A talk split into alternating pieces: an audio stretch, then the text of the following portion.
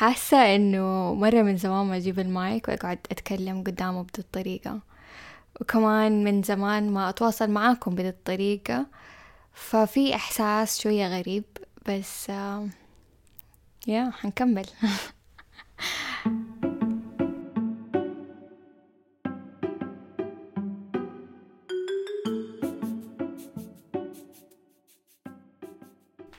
الفترة اللي فاتت كان فيها نقدر نقول طلوع ونزول في أشياء مرة كثيرة، وكان فيها بالنسبة لي بشكل شخصي كان فيها بدايات ونهايات الأشياء مرة كثير. يمكن في المستقبل هتكلم عنه أكثر، المستقبل القريب إن شاء الله.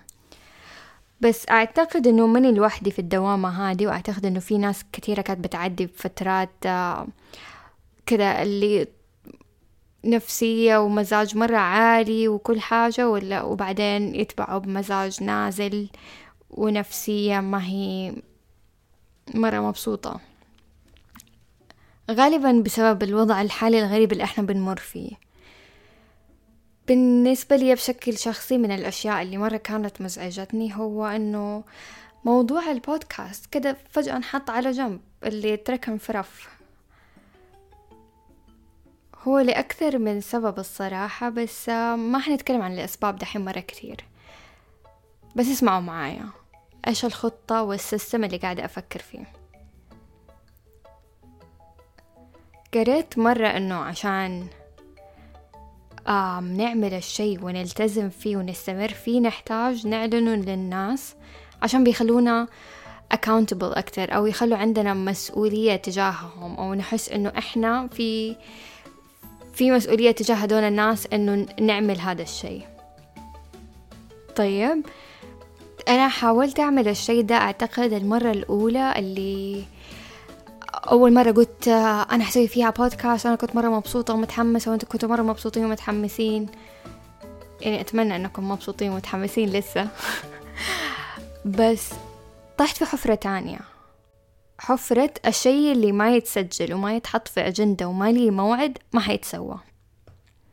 أخذ مني كم شهر الصراحة عشان أستوعب النقطة هذه، فدحين بحاول أعمل سيستم وخطة لنفسي عشان أتغلب عليها ويكون في جدية وانضباط أكتر، وعشان أنا مرة أبغى أسوي ده الشيء وأبغى أحطه في العالم، وأنتوا كمان حتساعدوني أن أعمل الشيء ده. فقررت انه ارجع شوية شوية، اكتب كم حاجة، اعمل شوية اعداد، الين ما احس اني مستعدة اني اطلع البودكاست مرة تانية. وبالمرة كمان قررت انه اعطيه اسم وهيئة عشان اتعلق فيه اكتر، واحس انه البيبي الصغير ولا الولد الصغير اللي قاعد يكبر معايا حبة حبه. فدحين حابة ارحب فيكم جميعا في بودكاست علاقات مية وواحد. طيب يمكن جزء منكم حيفهمها وهي طائرة ليش علاقات مية وواحد، بس أنا قررت إنه هذا يكون اسم البودكاست. هشرح لكم ليش. تعرفوا مواد الجامعة اللي ناخدها اللي تكون English مية وواحد، ثقافة مية وواحد، بزنس مية وواحد، هذه غالبا تكون المواد الأساسية أو الأولية في التخصص. بالنسبة لي أحس أنه علاقات مية وواحد هو أهم مادة كان مفروض ندرسها وما درسناها. سيبكم من أنه كنا ندرس أشياء ما نفتكرها دحين، بس ما تكلمنا عن دي الناحية، ما تكلمنا عن العلاقات، مو بس علاقات مع الطرف الثاني، ما تكلمنا عن علاقتنا وفهمنا لنفسنا. أول في ذا البرنامج النية أنه نتعرف على ذي العلاقات زي ما قلنا في البداية، بعيد عن أي أفكار مجتمع وبعيد عن المفروض وهم قالوا أهالينا كده كانوا يسووا، لا، ناخد خطوة تانية، خطوة أبعد من دي المنطقة، خطوة واعية أكثر. أعتقد أننا كجيل قاعدين نحاول نبعد عن دي المنطقة ونكون واعيين أكثر، بس بنفس الوقت ما احنا عارفين كيف وإيش الخطوات. فعشان كده قررت أكمل في البودكاست وأكمل في الكتابة، وأطلق عليه اسم علاقات مية وواحد، اللي حيحاول يعطينا المعرفة اللي تجيب إحساس أمان، يعطينا مساحة نتشارك فيها على التجارب عدينا فيها، ويمكن نكون جريئين أكثر في طرحها وحقيقيين مع نفسنا ومع اللي حولنا، وما نعمل إنه حياتنا مرة مثالية ولا مرة سيئة. يمكن إحنا كبشر بنحاول نغلف تجاربنا بشكل معين، فمثلا ما نقوم نظهر الأشياء الكويسة عشان الناس ما تحسدنا، ولا ما نقول الأشياء المو كويسة عشان أبين إنه أنا مرة خطيرة.